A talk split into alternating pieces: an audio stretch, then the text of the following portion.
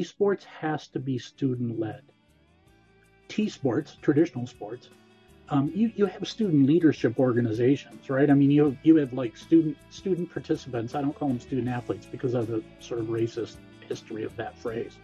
But but the student participates to student participants in traditional athletics, you have leadership councils, you have team captains, you have all of that sort of thing. But they're not driving that show. It's very clear who's driving.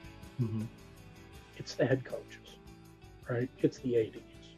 It's the conference leaders. It's the presidents of institutions. In esports, it better be your students or you're done. That's just the bottom line. You you you've got to see yourself as facilitating, not directing. I think that's essential.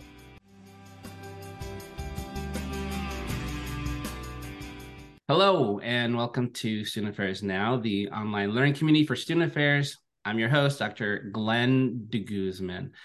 I am joined by our panelists who are part of the growing esports community on colleges and campuses nationwide. And I'm excited to be able to talk to them about this phenomenon and its continued impact on college campuses. And I just spent um, considerable time with them right before we started recording and I'm loving the conversation that we had before we started recording. So I'm really excited about what is going to emerge in this conversation on Student Affairs Now. Student Affairs Now is the premier podcast and online learning community for thousands of us who work in, alongside, or adjacent to the field of higher education and student affairs. We release new episodes every week on Wednesdays, and you can find details about this episode or others um, in our archives at Student Affairs Now com. Quick shout out to our sponsors for today's episode. This episode is sponsored by Vector Solutions, formerly Everfi, the trusted partner for 2,000 plus colleges and universities. Vector Solutions is the standard of care for student safety, well being, and inclusion. And this episode is also sponsored by Stylus Publishing. Visit styluspub.com and use the promo code SA now for 30% off your purchase, and you also get free shipping, which is always a good thing. Uh, so stay tuned at the end of this podcast for more detailed information about each sponsor. All right, let's get started. My name again is Glenn DeGuzman. I'm the Associate Dean of Students and Director of Residential Life at the University of California, Berkeley. I use he, him, his pronouns. I'm zooming in from Livermore, California, which is the ancestral home of the unceded territory of the Ohlone Muwekma, the Chochenyo speaking people. Uh, this land continues to be of great importance to this present day and is still home to the Muwekma Ohlone tribe and other descendants of the Rona Band of Alameda County. So let's meet this awesome panel. Um, we have Dr. George McClellan from the University of Mississippi. Welcome, George. Hi. We have Kaitlin Teniente from St. Mary's University in San Antonio, Texas. Hello. And we have Mike Aguilar aka Moog from the University of Oklahoma. Welcome to the podcast. I'm so excited to get started. And in the spirit of gaming, let's start with a little bit of character development. So I'm hoping that you all can introduce yourselves a little bit more fully and just tell the audience a little bit more about you. And because you know I'm sporting my my Cal esports shirt, um, I love playing video games growing up. I'd love to hear your favorite game, online game or video game when you're growing up. So let's go ahead and get started. George, why don't you kick us off? I'm George McClellan. I'm a professor of higher education at the University of Mississippi. I use he, him, his pronouns.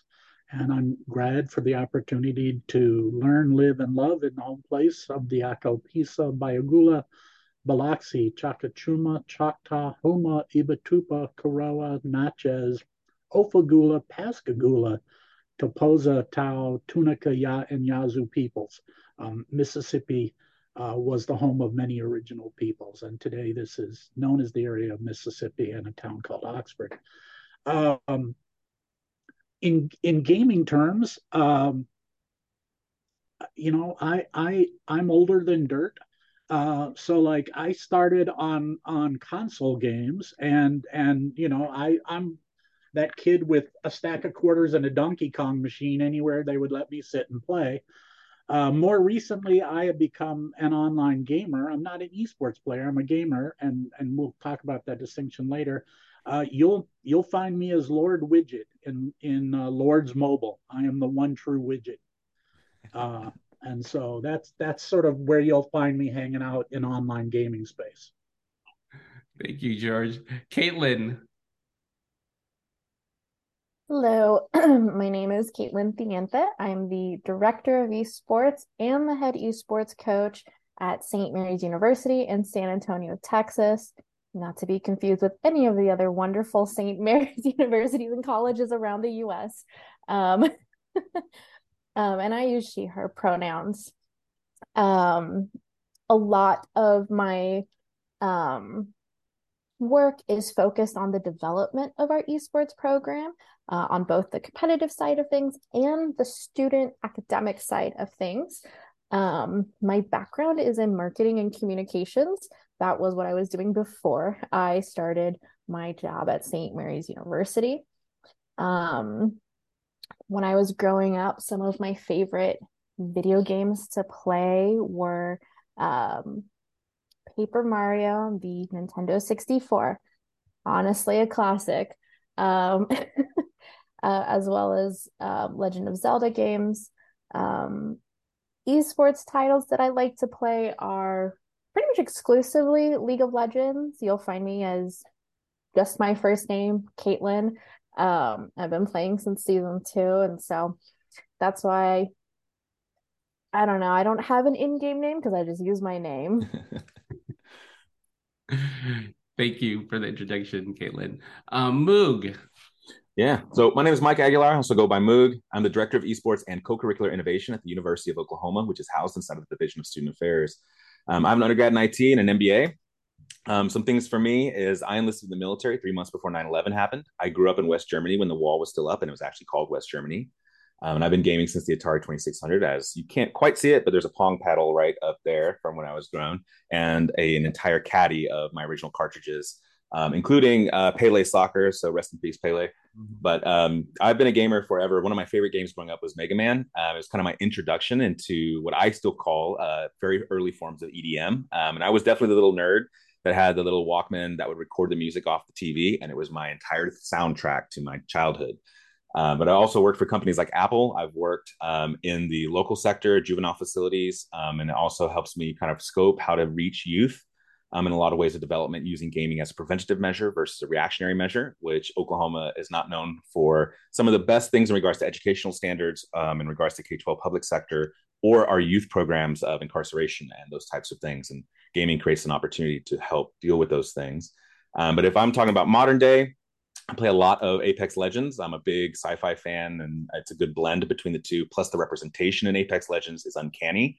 Um, I love it very, very much. Um, but I'm also a photographer of 20 years. I've shot pretty much everything that you can think of, starting in live uh, Polynesian dance. I actually used to dance. We had a master kumu hula down here in Lawton, Oklahoma, where I grew up, and then eventually evolved into shooting weddings, family, glamour, automotive, and right now, the only thing that I still shoot actively is cosplay, which has a lot, obviously, convergence between these two worlds. Um, but I use that now, and I'm evolving that platform now into focusing on advocacy for things that frustrate me, which are some things that we will talk about in this panel um, in regards to representation, in regards to um, people gatekeeping incorrectly or um, advocating, you know, quite a little bit off the mark of, of making sure that we are creating a world of what we want to have in the future. Thank you, Moog. Let's stay with you really quickly, um, and I'm going to give you the the difficult task of you know our, our listeners will range uh, in terms sure. of your professionals um, to experienced administrators and decision makers. So, if you could provide our listeners with an overview of esports uh, and maybe even that distinction between esports and gaming, um, yes. describe this to anyone who may not know about this? Uh, let's start with that question. So, my my typical elevator speech for this question is literally gaming esports very different things with plenty of crossover culturally. But gaming is like playing a pickup game of basketball with your friends at a local court. You don't have to ask anybody to do it. You just need a flat surface, a round hole, and a ball of some sort to throw it to that hoop. And then you can play. You can just do it on a whim.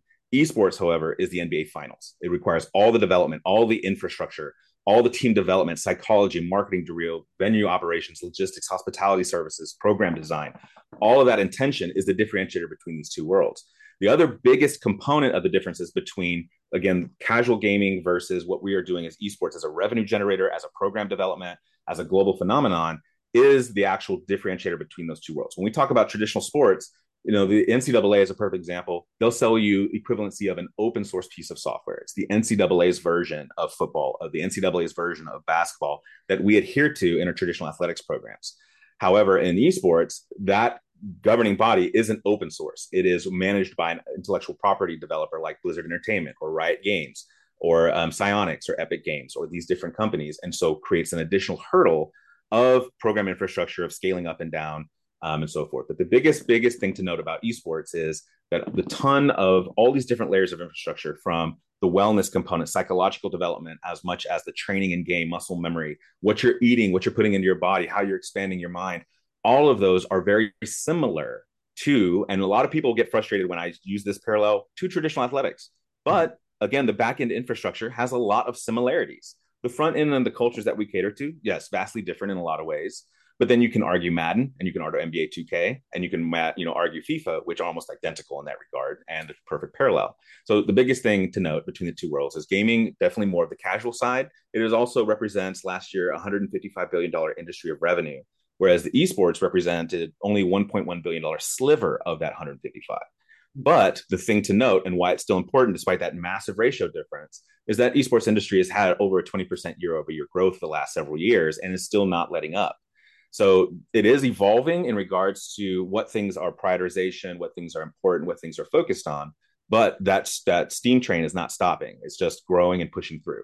So casual, definitely more of the gaming. You know, pick up a controller, pick up your, you know, load up, go online, play a game. Less interaction, less multiplayer, less of it still there. But esports is meant to be the highest tier of competition at the highest form um, to represent a brand, a movement, uh, investor, or whatever to go and compete, just like in any other traditional sport, whether it be traditional athletics with a ball or something like motorsports or anything else that's competition. Mm-hmm. And in front of an audience. Yes. And in front of the audience. Yes. Yeah. I'm curious. The audience is the differentiator. Yeah. I'm curious to know. Do you happen to know how many colleges have esports program? Is that being tracked? So um, as, as an order of timeline and magnitude. So I started development and R&D at OU in 2016, November 10th. I'll never forget the date because I got asked, what is Twitch? And that's what started this whole journey for me at OU. At that time, across the North American continent, Canada included, there was less than probably 25 institutionally supported developments of any type, and only one Power 5 D1, which was Utah at AJ Dimick, um, literally got his endorsement and development at that moment, literally the week before I started development. Um, and now we fast forward to 2022, we now have well over 300, 400 universities that has some sort of institutional development. But one of the most important parts isn't the collegiate space. It is the, the K 12 scholastic space where we went from maybe 500 high schools across North America to now well over 3,000 high schools and middle schools, which is the establishment of pipeline into our programs and the future, you know, maturation and focus of development into potential path to pro in the conventional sense of athletics, but also all the jobs that go with it. So teachers in K 12 now have new purposes, new resources, new job opportunities, and new forms of competition and inclusion. And now the collegiate sector, obviously, with more resources typically than the K 12 sector, fortifies that and legitimizes that purpose. And in the pro sector, as it continues to grow and get more visibility and mainstream acceptance, formalizes the entire pipeline from kindergarten to post grad. I think it's helpful when you ask about how many there are to remember that um, there are esports like registered student organizations. There are esports club sports teams and then there are esports varsity competitive teams. Some schools have all of those. Some schools have some part of those and the relationship between those entities on campus can vary sometimes they're collaborative and cooperative and integrated and sometimes they're not mm-hmm. um, so when you ask how many there are it's important to you know what are you asking? How many varsity there are? Or are you asking how many universities have esports programs? Makes me also wonder because you know you bring up student organizations, and this is just sort of a comment. I, I started thinking about it, and my, my, son and daughter's high school has a student organization on, and they do Mario Brothers. I think it's their lunchtime, and they they game. I'm assuming they're competing or they're gaming, and and they talk about it in a tournament format. But that's really interesting to hear. Kaitlin, uh, you know, I know that we we spoke at length a little bit about this, and I know that you get this question a lot.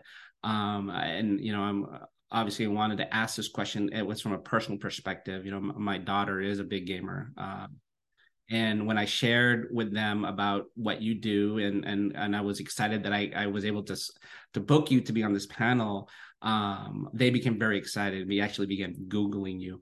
Um, I want to get your perspectives on um, inclusivity and gender dynamics in esports. Um, at least from my perspective um, as a as a as a parent, um, it it seems to be very male dominated, and I know that barriers do exist just based on my conversation with my daughter, at least her, from their perspective.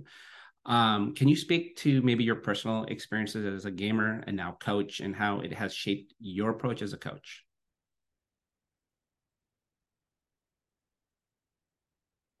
Sure. So I'll be I'll be honest. Um, you know, I didn't have too many negative experiences with esports or gaming until I was a college student myself. Um, that is probably the first time I had really experienced any kind of discrimination or harassment because of my interest in esports. Um, and that negativity came from other men and other women who were also gamers or active in the esports club. Um, so that was very jarring for me in college. But what that kind of showed me was that um, there is a lot of room for growth. And um, and from there, you know, I always kept those experiences in the back of my mind with everything that I did, you know, very intentional in how I treated other people.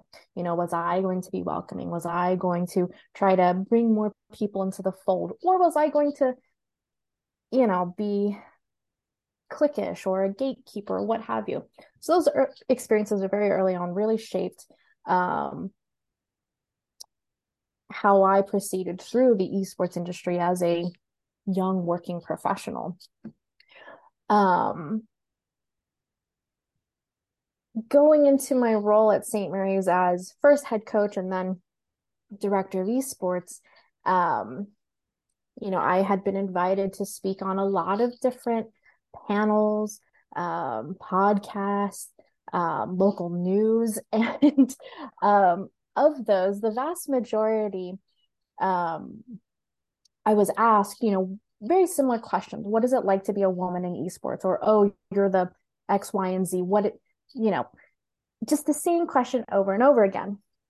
And I mention this because it is it is a different experience than a lot of my male colleagues and counterparts. They are not asked what is it like to be a man in esports, um, and so that right there is is part of the difference in experience experiences that we might face um, more, majority of those times those questions come from a good place. It comes from a place of curiosity and um, just genuinely wanting to know a little bit more about x y and z.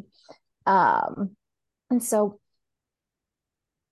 for me i have to remember that when i'm answering these questions it's not necessarily for myself right? It's for the audience. It's for those who maybe this is their first uh, time watching a panel about diversity, equity, inclusion. Maybe this is their first time, you know, listening to someone speak about the challenges that women face in esports. I have to keep in mind that the question more often not coming from a good place, but it's for an audience that generally hasn't heard this response before or mm-hmm. anyone's response to this question before. And so, what that also gives me is a unique opportunity to use that platform, right? Because if I am, not that I'm being singled out, but if I am getting asked this question, it also doubles as an opportunity for me to speak about other things that are really important to me, like the monetary barrier to entry in esports. There is a difference between, well, depending on where you live, you can look at a map of your city and you can highlight the zip codes of rich schools and highlight the zip codes of poor schools. And when you're recruiting as a coach or director, there's a difference in the games that students play from those rich schools and vice versa. Um, so again, going back to the original question, Um, you know, I can use these opportunities to educate those that are genuinely curious and talk about the things that are really um, important to me. Um, with that being said, a couple of things that myself and my coaching staff have kept really close to our heart is that representation matters. And that's number one, that's a really nice thing to say, but unless we're doing something about it, it doesn't really matter. Um, and so the thing we decided to do about that is to be intentionally visible. And the reason that this is important is because my coaching staff of five I thought, right, hold on. Yes, my coaching staff of five um, is is 100% people of color. And um, of my coaches, myself, Elena, Tiff, Sarana, who am I missing? Four out of the five are women. Um, and so being intentionally visible helps us, you know, go back to yes, representation matters, and here's why. Because when we are visible as coaches, it encourages more people to try out for the program or you know sign up for a recruiting website to get in front of us. Um, it inspires more people to learn more about esports or join our student staff. Um, and so that's again being a woman in esports these experiences have shaped what i do and how i do things um, you know again talking about opportunity versus accessibility for women um, not everybody has the opportunity to try out for a myriad of reasons. You know, maybe they're discouraged or they think, oh, if I try out, it's just going to be toxic and X, Y, and Z. It's not going to be a good experience. Um, or they were never encouraged to do so. Maybe that woman or that student, whoever, has never had anyone in their life encourage them to do this. That, oh, no, girls don't do that. W- women don't do that. but when they see me or Coach Carolina, who is also an avid Apex player, um, out here talking about these things, doing these things, it can inspire more people. So that's why it's important to us. Um, and additionally, it is the example that we set for the men and the women in our program. Um, from everything to, to speaking publicly about these things to the day to day. You know, I got to be very considerate about my actions and what of my ref- behavior is going to be reflected to my students. And it could be something like if I'm speaking with a student and they interrupt me, am I, as the director, going to let them interrupt me? Or am I going to set an example of say, hey, you know, don't interrupt me? And, you know, keeping in mind that the example that I'm setting for the women in my program is, you know, don't let anyone interrupt you, regardless of their gender. And for men, don't interrupt anybody, regardless of their gender. So yeah, the, the experiences I had very early on definitely shaped the way that I approach things as a coach and also the way that we built this program at St. Mary's um, by being just intentionally visible. Because when you tell the world everyone belongs in esports, but you don't have anything to back it up, who's going to believe you? Mm-hmm. I'm not going to believe you. But I think the results speak for themselves. We have in our program a population of about 60 students and 40% are women so we're not quite at the 55% that is reflective at um, st mary's university but we're getting pretty close that is pretty good. Um, you know, you you you shared a lot in your response, and use I what I pulled from it was using your platform to teach and role model. You brought up some really good points about the um, access and the cost of just even getting into this sport and representation. Um, and I, and, and I want to build off that with this next question, but I want to welcome back George. George, I explained to folks what happened. So, well, I'm going to ask the question that I asked you after this question because I want to stay on this kind of line here. Sorry, um, we, we lost power due to weather issues, so I apologize. I'm, I'm, glad to be back. We are recording this on uh is it January 3rd? I kind of lost track. It's January 3rd.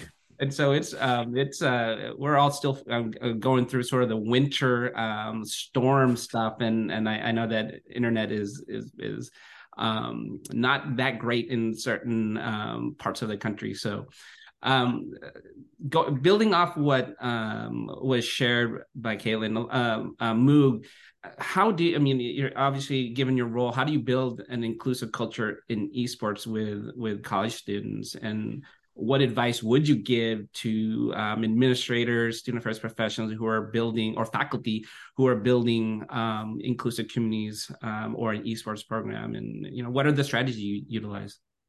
I think um, I think I definitely love this as a follow up to Kaitlin's great example of execution and intent. Um, and the biggest undertone that I want to take from that and highlight first is it starts with you, the person in the seat of development, the person who is leading the charge, who's scoping this and structuring it.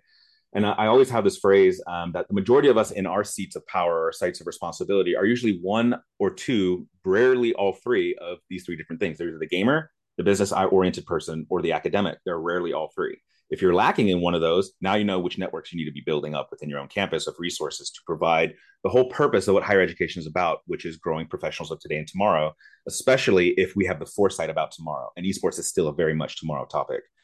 But past that, one of the biggest things I want to reference a story about humility, about where I was put in my place really hard but I had a student who was for a moment, um, and I'll go ahead and date myself. I don't mind it. I'm 40 years old now. I'm definitely more of the boomer in the space in regards to development of my seat amongst most of my peers in the space. But in the very first kind of meeting I had with students to gain interest and start developing programming, um, I introduced one of my founding players by the name of Callie Simonton. So, it's Callie, if you ever see this, here's that story once again. But I introduced her because I was enamored with the fact that we already had amazing talents on campus that were driven, that were passionate, that were willing to be vulnerable to the idea of mentorship, but also vulnerable to the idea of sharing it back. And I already had a pretty good standard, and I still do, about making sure student voices are equal to mine and they amplify mine or I amplify theirs. And it's not a matter of saying just because I'm the old head in the room or the you know older person in the space that my voice is, is paramount. It is not the only voice.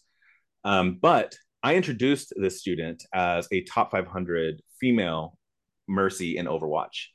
And I love this story. And I reference, I get emotional every time I share it because it was one of those moments where my student understood the assignment before I even told them the assignment.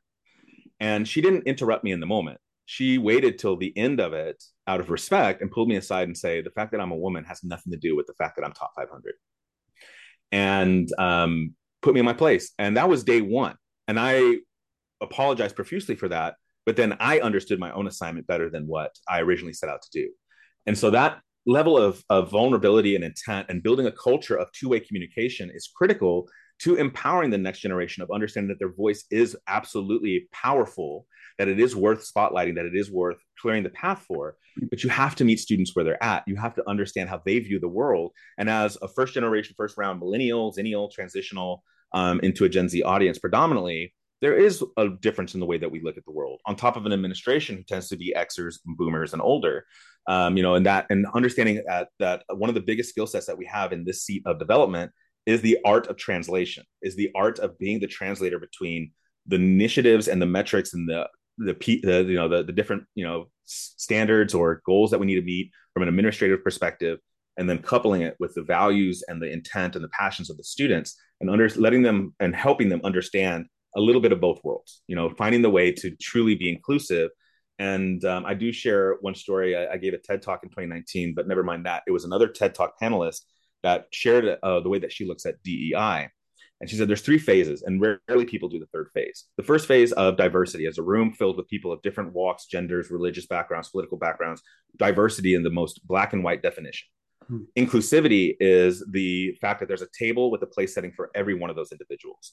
But welcoming, welcoming, the hardest one to do is that there is a room full of diverse individuals with a place setting for everyone and a menu that caters to everybody's palate. And gaming, the gaming side of this is absolutely the welcoming component. And that set the tone for me in, in OU's development about the fact that Genshin Impact and Halo are equals. COD and Animal Crossing are equals. And plenty of people will argue that with me and I don't care about that because the front facing of COD, sure, we'll never touch an Animal Crossing.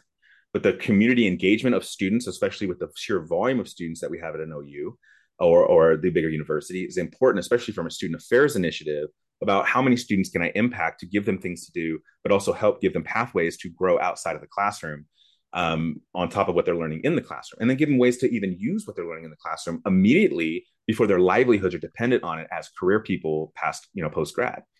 Um, and the, the, the last portion I want to mention is that OU's founding development, the we had identified 11 student positions of leadership that we wanted to build from the very beginning. Of those 11, seven were women. OU's program was developed by women. predominantly. And it allowed us to catapult um, very, very fast into scaling up a macro perspective. So, some numbers um, for us for OU, the program, the, the community around the program, the community of the topic is now over 3,100 members. It is the one of the largest student organizations on campus. The program, the esports component, which now couples all the competition, production, media and news, journalistic practicum opportunities, community engagement, and you know the intentional stuff like that, is now pushing 220 students. Um, and so one thing that I share with that is those numbers sound amazing. Great. Yes, I'm proud of it too. But the other thing too, if I put that in translation to to like what Kaitlin just shared, the ratio of percentage of student body to the size of her program's intention is almost identical. I just have a, a bigger pool of students that are currently enrolled at OU versus St. Mary's. The percentage of students in that enrollment base in the program is almost identical. And that's really important. So I want to make sure that the fact that the school that I represent might have more students is absolutely on par, you know, and vice versa in regards to the intention of an impact and scope. The very, very last thing that I want to share is when we talk about the esports side of this, when we recruit in traditional athletics to programs like OU football, we're getting a student athlete who has had over 10 years of mentorship, sportsmanlike conduct training, discipline, mental acuity, mentorship from a coach. When I recruit an 18 year old COD player to the University of Oklahoma, I'm getting somebody with probably zero development in regards to the interpersonal skills of professional, you know, understanding their own decorum, their presence, their own brand. And that comes with the further development of what we're seeing in things like K 12 and the scholastic pipeline in having younger and younger um, exposure to the ideas of digital literacy, representation online in a digital environment, how to conduct yourselves, and the fact that you originally, especially the millennial generation, hid behind the keyboard, hid behind that IGN, that name, as a means of safety, which gave them a false sense of freedom in how they berate women or minorities or people that they just don't like or literally did a better job in them in the game. Um, and I'm definitely watering down the verbiage that they would use in that scenario. But if I'm teaching a six year old in T ball how to shake a hand after a loss and go back to the training grounds, get better so they can overcome their champion at six years old, imagine when I'm teaching digital literacy and that same kind of mentality at six years old in Roblox and Minecraft and those things, and then growing them into esports in middle school and high school. And then by the time that we get into collegiate space, how much well rounded and better stewards of a community that is truly inclusive will come. So we represent the first generational chapter of developing a new industry that predates things like the NCAA, that predates these governing bodies that rule the world of athletics, that rule the, these different types of things, accreditation in academia, all these things. We're in the precursor of that. And the question that I always ask is thinking about how history always repeats itself. What did programs like OU football look like in the first 10 years? Because that's what this is. And people can't fathom that. What was the world like in football for 50 years before the NCAA existed? We're in that per, you know, portion of the timeline of development. And we see this all over the place in regards to different conferences, NCAA, NACE, you know, and you know, NECC, CECC, EGF, you know, these different conferences in the esports world are no different than again the infantile state of what the NCAA represented, you know, again in the birth of it. And now majority of especially the universities that are in those D2, D2, D4, you know, or D1, 2, 3, sorry, JUCO, NAIA school classifications you know they're they're regurgitating governance coming from a governing body they kind of just kind of sold 50% of their critical thought and development to. They don't have to think about that stuff already. There's already a baseline. And now you have a scope that is narrowed of what you can do because of those those protections and enforcements and we're all throwing darts at a board hoping that they'll stick and that's a good thing so if I see somebody going hard into competition, if I see somebody going hard into more casual or a blend of it between the club narrative, varsity narrative, or student org, you know, casual gaming element, all of it is valid because who becomes the fans of your teams? Just because I'm OU and have OU football doesn't mean I get that community immediately as my fanship. I have to develop and cultivate and grow strong alumni, build a community that's inclusive that will absolutely rally behind those teams, which then does create the revenue streams internally, strong alumni pools, endowments, and so forth. But that is a 10 year roadmap easy. Mm-hmm. Um, and so when you couple all that, the, the main question was about inclusivity is meeting students where they're at, listening to them, and the time sink that's involved in that is that you do have to listen to a lot of students. A lot of students get really motivated, they're passionate because they found something that finally speaks to them, that represents them in a topic. And then the further forms of representation of maybe somebody who looks like them, speaks like them, came from the same background or co- uh, community or international students or these things that transcend those barriers, then comes into foray.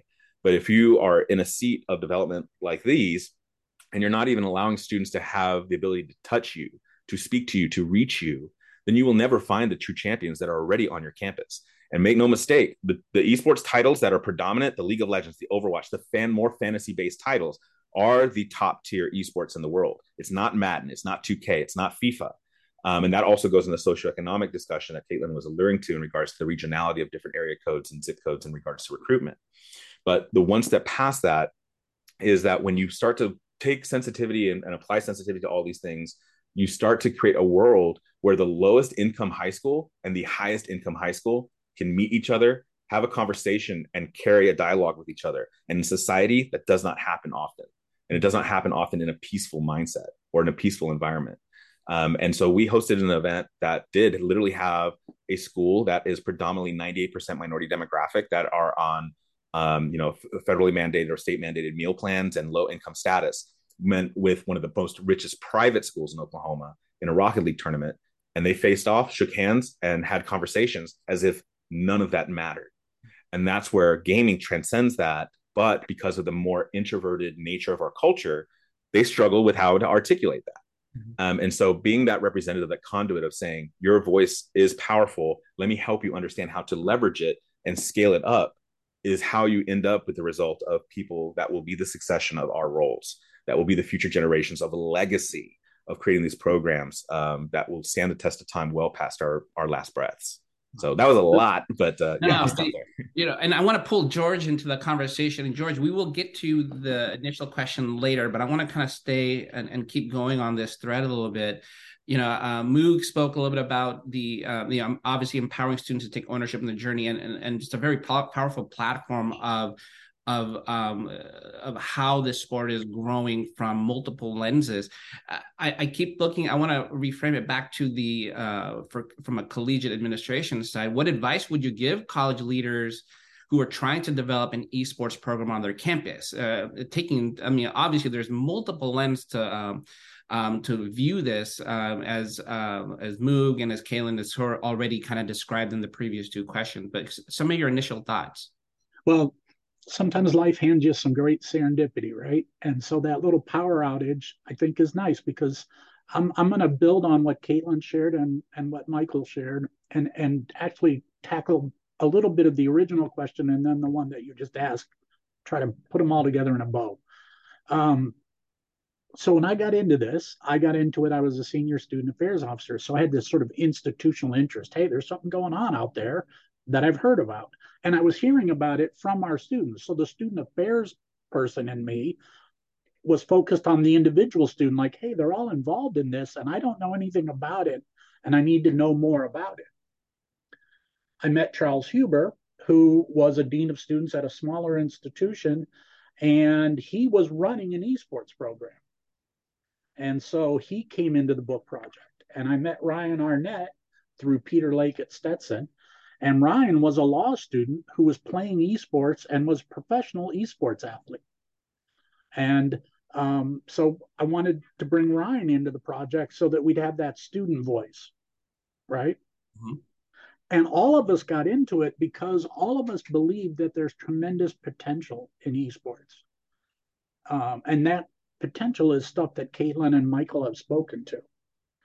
Um, but like all great potential, it would benefit from a little bit of structure and a little bit of encouragement. But I want to underline the little bit part um, because in higher ed, we have this tendency to want to control and bureaucratize stuff. And esports is a counterculture movement. Hmm. Cannot forget that.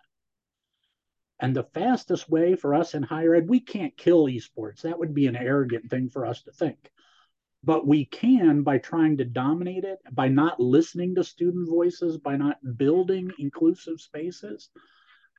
Students will just go off and take esports somewhere else. They don't need us. Esports existed before us. It will exist after us. They really don't need us. Um, and so Charles and Ryan and I got into this project to sort of try to start a conversation because at the time there really wasn't a conversation in the literature and, and in the professional associations about esports. In terms of advice, um, and this again is going to build on what Kaitlin and, and Moog shared, um, my first advice is hire people like Kaitlin and Michael. Um, but my know what your institutional values are and make sure that you engage in ways consistent with those values and make sure you know why you're trying to get into esports. What is it that you want? Is this about enrollment? Is it about prestige? Is it about competition? Is it what is it about for you as an institution? Now, those two pieces of advice are true for any sort of initiative, right? Mm-hmm. But here's some here's some additional ones. I mentioned this earlier. I talked about the sort of different. Uh, well, let me let me step back. So so there's there's some folks who get it, some institutions who get into esports because it's about prestige, and there are some people who get into it for enrollment, and there are some people who, who get into it for the academics and helping students develop careers and you know changing campus culture. There's lots of reasons that institutions, we talk about this in the book. Why do institutions get involved in esports? And then there's those different forms, the RSOs, the sports clubs, and you know. My advocacy is to the extent that you can get involved in esports in as many of those ways as you can. The most successful esports programs are the ones that span across areas of campus interest that aren't simply isolated to one corner or one pocket. The second piece of advice that I would share with folks is don't underestimate and don't underinvest. This tendency to want to do sort of creeping incrementalism in higher ed. This is not a place to build five seats today and then come back and realize you needed 25 and then come back and realize you needed a varsity program and then come back and right? Students don't, they're not going to wait. They don't need us. Listen to them and, and anticipate where that's going to go. Uh, so, so invest, uh, invest. That that's, and, and that's the other thing I would say to folks is, um, whatever, whatever you're trying to accomplish and whatever you're willing to invest, make sure you have some sort of systemic way of measuring whether you're getting there or not. I think that we're, we're going to talk later about sort of what's coming ahead, but I think I think at some point there's going to be a reckoning. Mm-hmm. A lot of people have gotten into esports without all the planning, and we're going to come to a point now that esports, you know, pro, we're sort of now three and four and five years into esports, right? There's going to be a, a, revisiting of this, and that's healthy and necessary. Uh, we need to build a habit of constantly sort of where are we at. And then the fourth and final thing I'll say, and it picks up on a point that has been made already, but I want to reiterate it because I believe in it so much. Esports has to be student led. T sports, traditional sports, um, you you have student leadership organizations, right? I mean, you have, you have like student student participants. I don't call them student athletes because of the sort of racist history of that phrase, but but the student participates to student participants in traditional athletics. You have leadership councils, you have team captains, you have all of that sort of thing, but they're not driving that show. It's very clear who's driving. Mm-hmm. It's the head coaches right? It's the ADs, it's the conference leaders, it's the presidents of institutions. In esports, it better be your students or you're done. That's just the bottom line. You you you've got to see yourself as facilitating, not directing. I think that's essential. So there's there's a sort of quick answer to how I got into this space and what the what we were trying to do with the book and some advice for folks moving forward. George, that, that, was phenomenal. It was very clear to me.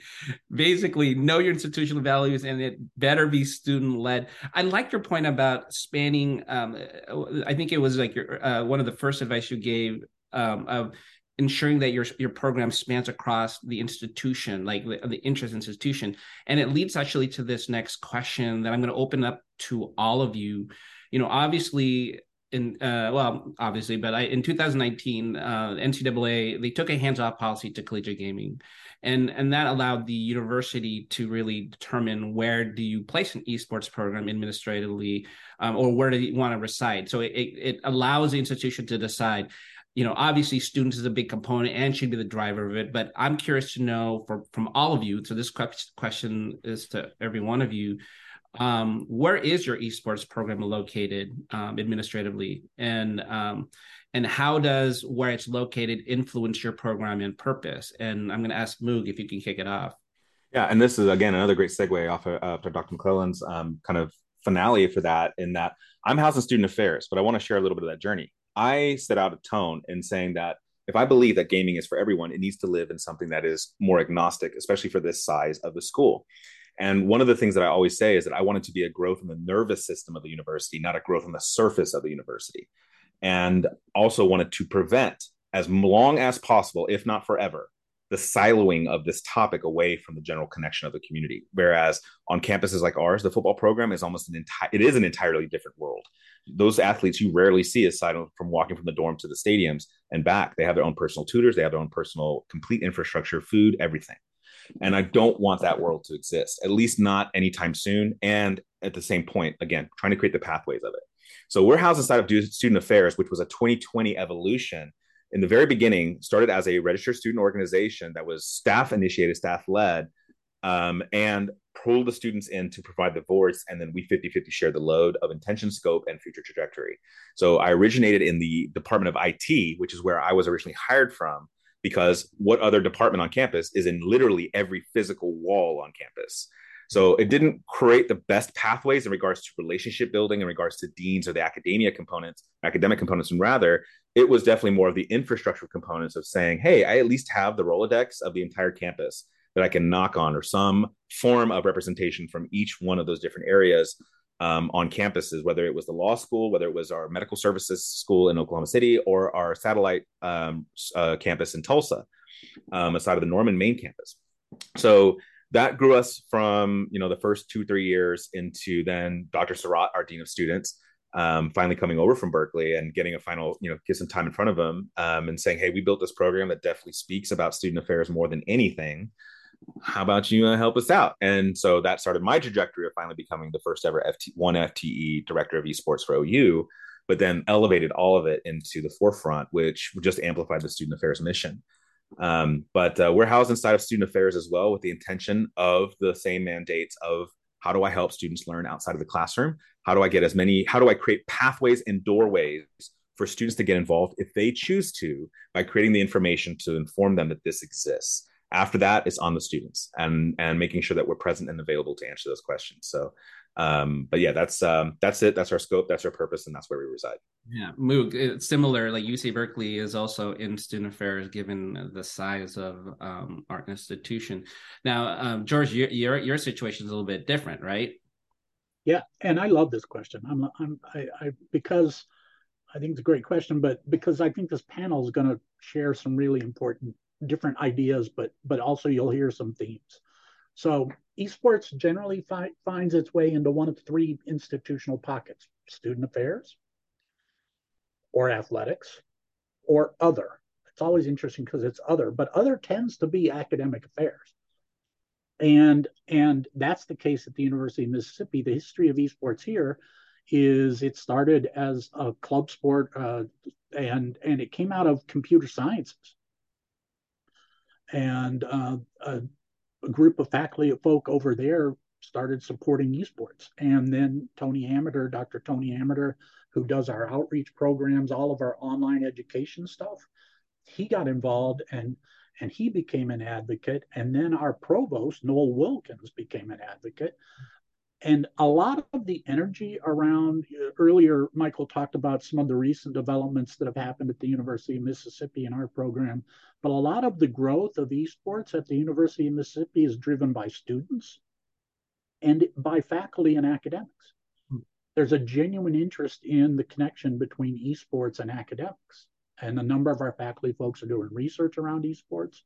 Uh, and so we're positioned in the provost office the land sharks, by the way. Go land sharks. and, and uh, and uh, so we're we're positioned in in the provost office, and our our vision as an institution is to move to a place where we have a truly cross institutional, uh, student focused academic and student life partnership, and that that's I think a theme you're going to hear. I think all of us believe that you house it somewhere depending on what you're trying to accomplish, but you need to make sure it's not isolated there you need these bridges to different places. So that's our story at the University of Mississippi. We're, we're housed in academics. And Kaitlin, um, where is your program residing? So, excuse me, at St. Mary's, our esports program lives within our athletics program.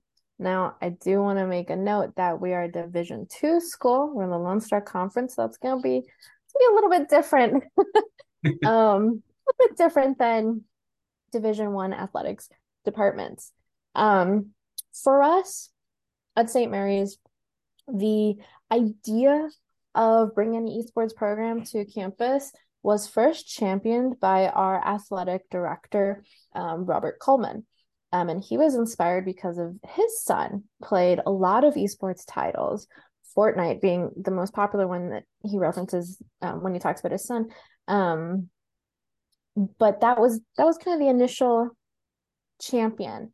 Um, my assistant coach, Coach Carolina, she is the person who initially proposed the idea um, to athletics because she used to be um, in our athletics department as compliance. There we go. And so she planted these seeds, these ideas, and our athletic director is the person who you know reached out across campus to IT, um, to the uh, dean of students to get that that buy-in that you know it can be competition, it can be this, it can be that. Let's do it. Um, they secured a sponsor and built out the physical part of the program arena, and then they hired me and um, go from there. But speaking towards our um, program goals, our mission, um, it is academic excellence, then competitive excellence. Because again, all of the students competing under our banner are considered student athletes, and we are of the mindset that the student part comes first. So it has been very academic focused, very competitive focused.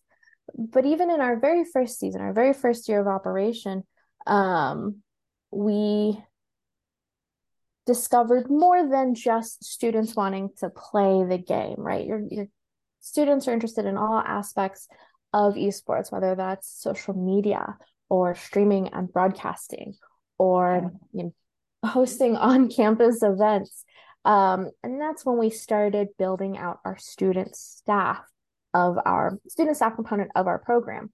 Um, you know, speaking towards those pathways and doors for students uh, after college, helping them get those get that experience as a student. Um, being in athletics has, I think, been a fantastic framework for how we operate because a lot of the resources that we might struggle to to get outside of athletics are already built into our department. Things like marketing and communications. We have an athletics communications director who handles things like media requests. If anybody requests to speak with me or a student there's somebody who already handles those for us. Um, we have somebody on our within the department that just handles website statistics and scores. You mentioned, you know, before before we started recording that you had looked at our website. You know, if you if you had a moment to check out our um, schedule, you will see that every single game that we've played this semester has been recorded, um, and our history book is updated year to year you know things like that that we might struggle with outside of our department are already built in um, uh, things like our compliance officer you know he is the person who is making sure that students are eligible to compete that they're maintaining full-time credits 2.0 gpa um, although we are considered a non-ncaa sport like stunt um, our student athletes are still represented um, on our SAC committee, Student Athlete Advisory Committee. We have two, we have three representatives. Most teams have two or three. Um, so we still have a voice within the department.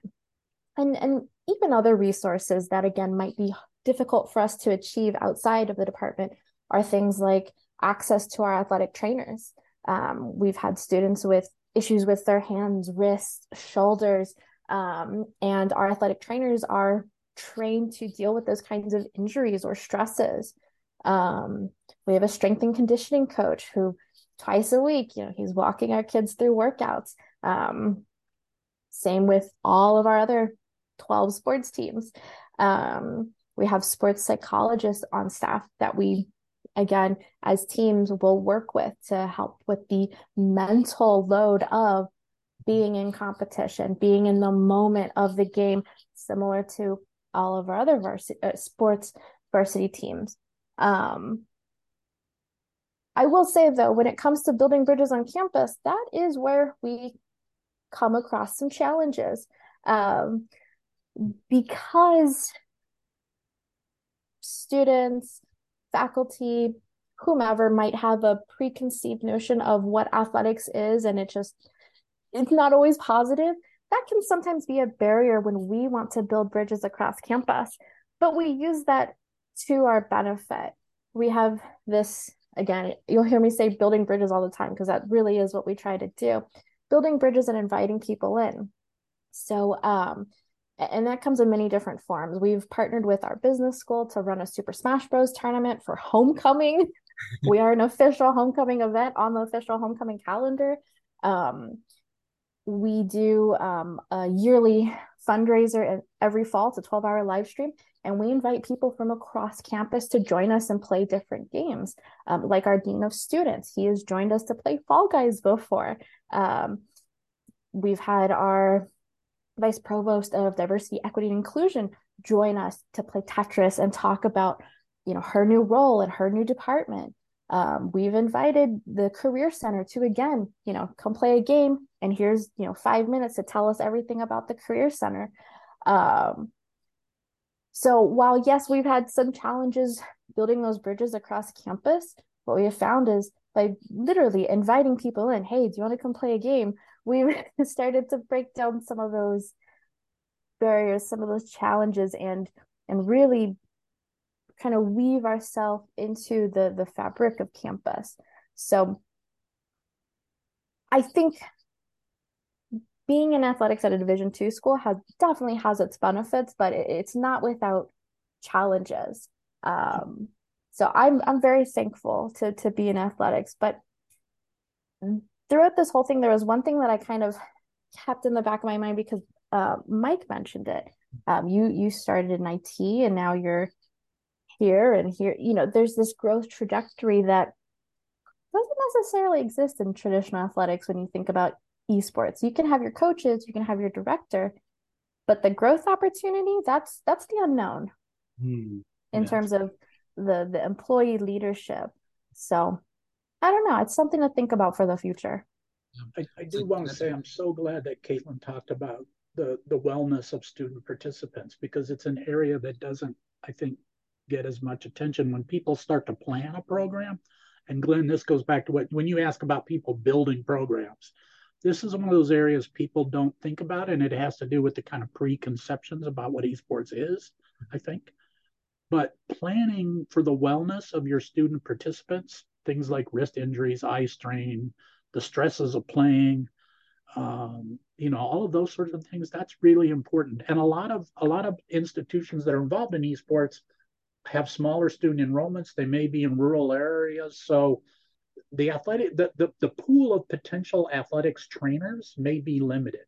Mm-hmm. And building on the existing resources in athletics, whether you're in academics or student affairs or whatever, that's just so important. No, I appreciate hearing the, uh, just where you all each reside uh, because uh, it, it, does speak to how programs can potentially learn from each other as to you know whether you know like to hear the resources of being in athletics to um, being in a larger institution and creating pathways to the to the research that can potentially be tied when you're in the faculty affairs. It's really interesting. And one of the things we talked about before the, even we started recording was putting the websites of all your programs down below because you know as we think about those who are going to be watching or listening to this episode if they're thinking like you know what should we be thinking about when we're growing or when we revisit what are the evolution of our programs going to look like in the in the future uh, you, they can take some potential ideas or thoughts from just visiting your websites. And it's also a perfect segue um, into the final question. It's our standard question that we always ask um, since this this podcast is called student affairs now. Sort of like what are you feeling now and what are your hopes for esports in the next 10 years um, particularly on college campuses? And if you each can take two minutes each to kind of um, kind of close out your thoughts. Um, Moog, I'm going to start with you. Okay. I definitely want to uh, go back to what I said earlier about integration into the nervous system of a university. Um, and everyone here has talked about, you know, whether there is a challenge of overcoming those hurdles of building relationship or the intention of it. So one thing I failed to mention is I'm also an adjunct instructor inside of the College of Journalism, as esports is a media entertainment industry as well, just like traditional sports. And those media rights are a large portion of what fuels that machine. And one of the things that people are focused so much on is the competition of competitive video games. But did people realize that national boards are now judging in journalistic programs and projects for ranking in esports coverage? Um, and so those are new ways of competing with this topic while also building the skill sets that this industry needs. And a university, the, the premise of the TED Talk I gave in 2019 was to paint the picture of higher education to be the perfect landscape of development for this topic. We have all of, of the training disciplines that we need for this industry already on the majority of our campuses. We all have business or communication style degrees. There's some kind of media component. A lot of us have sports management or sports management types. Um, law is paramount. And so there's tons of ways that we can integrate from an academic perspective to further amplify one, doing this correctly, ethically, and establishing the standards of operations, not just for ourselves, but for a conference, for a region, for a national or a global board or infrastructure. And then the future of it is obviously the job placement. So we've seen plenty of degrees starting to come out, you know, certificate programs, and I'm not really going to go into my thoughts on either or. The point is, is that in the future, you know, we saw ESPN dabble into ESP uh, to esports several years ago and then completely retract. I think they'll eventually come back as it stabilizes. But the the main kind of hot take of this is that we have a lot of great executors in this space in specific areas, both macro, micro, um, specific intent of competition, specific intent of community engagement, DEI initiatives, representation, um, program executions, and different things. I'll reference Boise State as a great one of a journalistic practicum, doing a lot of production and a lot of standardization in there. Um, there's tons of high tier competition. So as this world continues to mature and all of us start to carry more about the balance of those things coupled in with wellness, there's the entire research component that a lot of our universities are identified for that needs to dive into this, whether it be medical research or into program development, even journalism and law, all kinds of tons of opportunities. But the other biggest thing to note is that in the grand scheme of things, people need to remember that this industry is still a baby. It is very, very young. And we alluded to it earlier in regards to the fact that esports doesn't need the scholastic space. We are defining our purpose in this in this entire segment. Is our pipeline necessary? There are obvious benefits that we can see from it, but from the standpoint of how it got here to this point, it did it without us. So, what value can we add? Uh, what what kind of intention can we do to finally stabilize it, bring it more in the mainstream, more acceptance, less um, less about the controversy that is deep at the core of issues that are now becoming systematic issues because of the lack of oversight, the lack of governance. How do we mature those, stabilizes, and create those pathways that we can get away from narratives like being a woman in gaming is something that needs to be focused on instead of just saying gamers are, and competitors from our universities went and competed on a global stage, regardless of any other identifier. Mm-hmm. Um, after that, those one off stories to highlight that person, absolutely a valid place to highlight those different adversities and different challenges. But on the front face of it, the the admiration doesn't come from that or this. This is the university or this this brand now pushing this team into the forefront. If your quarterback gets injured, it's still the University of Oklahoma versus Ole Miss. At the end of the day, it doesn't matter who the quarterback is and whoever wins that game. It is still those two universities. The rosters don't matter in the grand scheme of things because your alumni are going to pay for that and your different support models are still going to support that. That's all of the the meat and potatoes of how we got here. But no matter what, something happens, unfortunately, our two schools still compete. And that's the other thing too, is, is that you can't make excuses. You have to start learning how to build the the infrastructure strong enough that you do have your B rosters, and not just in competition, but in operations and administration. Um, and then the support of it comes from that when you do provide visibility and tan- you know tangibles to it. So I'll stop there. Thank you, Moog. Kaitlin, what are your final thoughts? Um, you know, it's tough to say. I think personally, I think we're going to see a lot of really positive change. Um, and one of the areas that I'm focusing on is recruitment. Um, is change not necessarily changing the way we recruit, but changing the way we approach recruitment. Um, the pipelines for recruitment are just now being built. Like Mike said, this all of this is still in its infancy.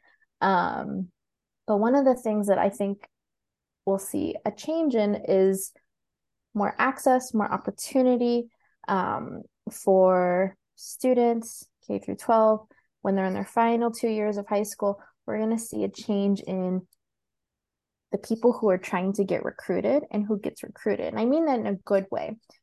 Right now, I think recruitment is very focused on the skill level, right? Who's the who's your top 500? Who's who's good at this role in this game without acknowledging there's probably a large group of people who haven't had the opportunity, accessibility, or encouragement to reach those levels. Um, so I think we're going to see a lot more continued buy-in from K through 12, as well as a change in the people who are getting recruited for mm-hmm. these really, really great teams, really, really great schools. Um, I don't think it'll come quick though. Mm-hmm. I think the industry will move kicking and screaming because of this notion of okay, but but the good player, the, the most qualified player without again realizing there are a lot of factors that got that particular student there that weren't available for these other students. Um, so yeah, I think there'll be a change in how we I hope there's a change in how we approach recruitment. I know for myself and my assistant coach, her entire job in our program is just recruitment. And while, yes, we do use services like um, NCSA, um, which is now absorbing Be Recruited, we also try to implement out, out of the box ideas to recruit people that otherwise may have been overlooked like reaching out to more private schools, mm. reaching out to more um, non co ed schools, like all boys private schools, all girls private schools, um, that maybe aren't on the radar for other programs to recruit from. Um, so, and that also depends on on the games that we have in our program. Like right now, we've got Call of Duty, Fortnite, League of Legends, Rainbow Six Siege, Rocket League, and soon to be Valorant. A lot of those games are PC based, mm-hmm. which also can cut out a large portion of students that have only ever played console games because that is all they could have ever afforded. Mm-hmm. So we as a program have to be mindful of okay, what games are we offering? What games are we fielding varsity teams for and supporting? So I think there's going to be a shift there as we continue going, but it's tough to say. 10 years is that's a lot. I'm thinking maybe five years we'll see that positive change.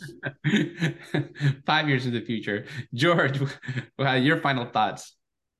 Uh, predicting the future of anything, but particularly esports, is a risky venture. Um, I will I will echo the comments of my colleagues. Um, I'll add something. Um, I, there's a conversation that's coming in esports around ethics and cheating.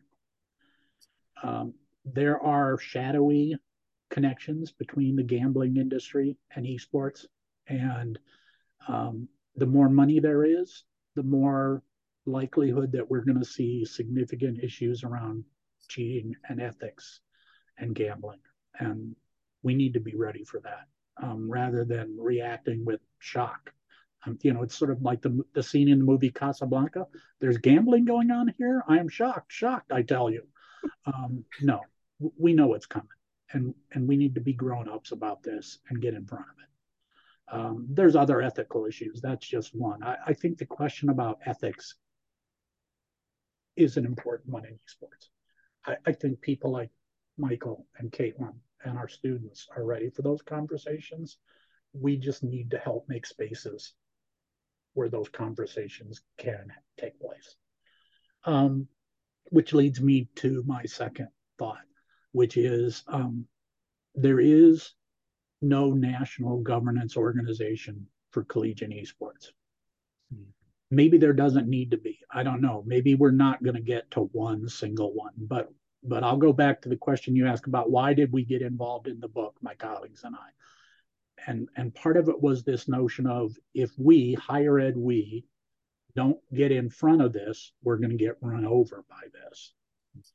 And and a governance organization, maybe it's several, but but we need we need governance organizations. I, I like NACE, but NACE has been about let's sponsor leagues and all that kind of stuff.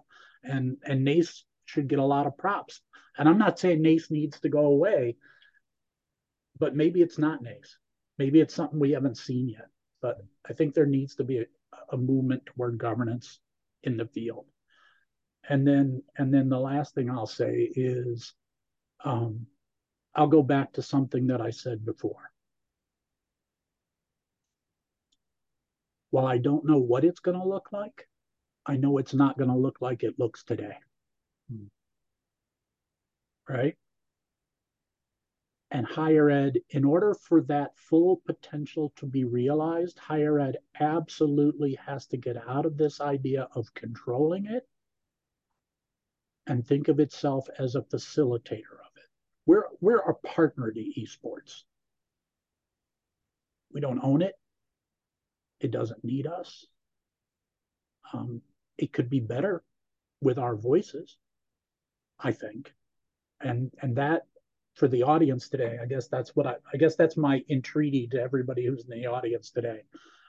Uh, I realize y'all are really busy people and you got a thousand things to think about, but I'm telling you, a big chunk of your students are playing esports, and you need to know about it. You need to talk about it. You need to think about it. You need to engage with them around it um, you can't just sort of sit back and you know act like you don't know it's there because it's there it's there in a really big way on your campus thank you george. Um, wow. Um, i want to thank all of you for joining this panel today. I, I went in very curious to learn more and i think i'm walking away with even more questions because it's really speaking to the complexity of of this this very young but also fast evolving um, um, program in the in this in the culture that it plays on a college campus. So thank you. And i think that's also a perfect way to say hey we need to do this again in the future because let's let's let's see where esports is in in a few years. Um, um, obviously you know th- this is an intriguing and very um, important topic for us to talk about um, I'm glad you're be able to join this podcast. Um, really quickly, I'm just going to close up. Uh, you know, uh, I just want to point out that um, Student First now has grown tremendously over the, the last couple of years. Um, I recently heard that we were able to hit that 75,000 download mark and over 30,000 views on YouTube. Um, and you know our, our, program and our podcast is expanding. So you know we're welcoming uh, Mamta Accapadi to our team as a new host. Um, if you haven't been able to listen to some of her episodes, they are phenomenal. Um, these are definitely meaningful conversations and discussions on so many topics that um, are part of our student affairs profession. And I'm just grateful to have all the amazing guests like the three of you to be part of this topic. Um, so to um, audience, definitely check out our website, studentaffairsnow.com. Um, check out the archives, check out the topics, check out all the guests. It's it's been incredible just um, you know as we're kicking off this new year in 2023 just to see um, what has been built over the last couple of years has just been amazing um, you know we continue to have nat uh, ambrosi do the magic behind the scenes um, preparing episodes transcribing it and just taking out and um, all, all the the the production work that's required to to do these episodes our sponsors are super critical to our success so vector solutions Um, thank you. Um, let me let me read the blurb really quickly. Um, how will your institution rise to reach today's socially conscious generation? The students report commitments to safety, well-being, and inclusion are as important to academic rigor when selecting a college. It's time to reimagine the work of student affairs as an investment, not an expense for over 20 years. Vector Solutions, which now includes the Campus Prevention Network, formerly Everfi, has been a partner of choice for 2,000 plus colleges, universities, and national organizations. With nine efficacy studies behind our courses, you can trust and have full confidence that using the standard of care for student safety, well-being, and inclusion. Transform the future of your institution and the community you serve. Learn more at vectorsolutions.com forward slash student affairs now. This episode is also sponsored by Stylus. Um, uh, uh we want to um, encourage you to check out their student affairs diversity and professional development titles at styluspub.com. Use their promo code SA now for 30% off all books plus free shipping. Um, including the book that George uh, put out with his colleagues. So definitely check that out. You can find Stylus on Facebook, YouTube, Instagram, LinkedIn, and Twitter at Stylus Pub our podcast, like I mentioned in the beginning, could not be possible without their support. So please take a minute to visit their website and click on the sponsors um, link to review. Um, you know, I'm kicking off the 2023 with this podcast. I'm uh, with this topic on esports. It's been phenomenal. Um, my name is Glenn Guzman. I want to thank everyone for listening and watching, um, and um, look forward to seeing you in the future. Have a great day, everybody.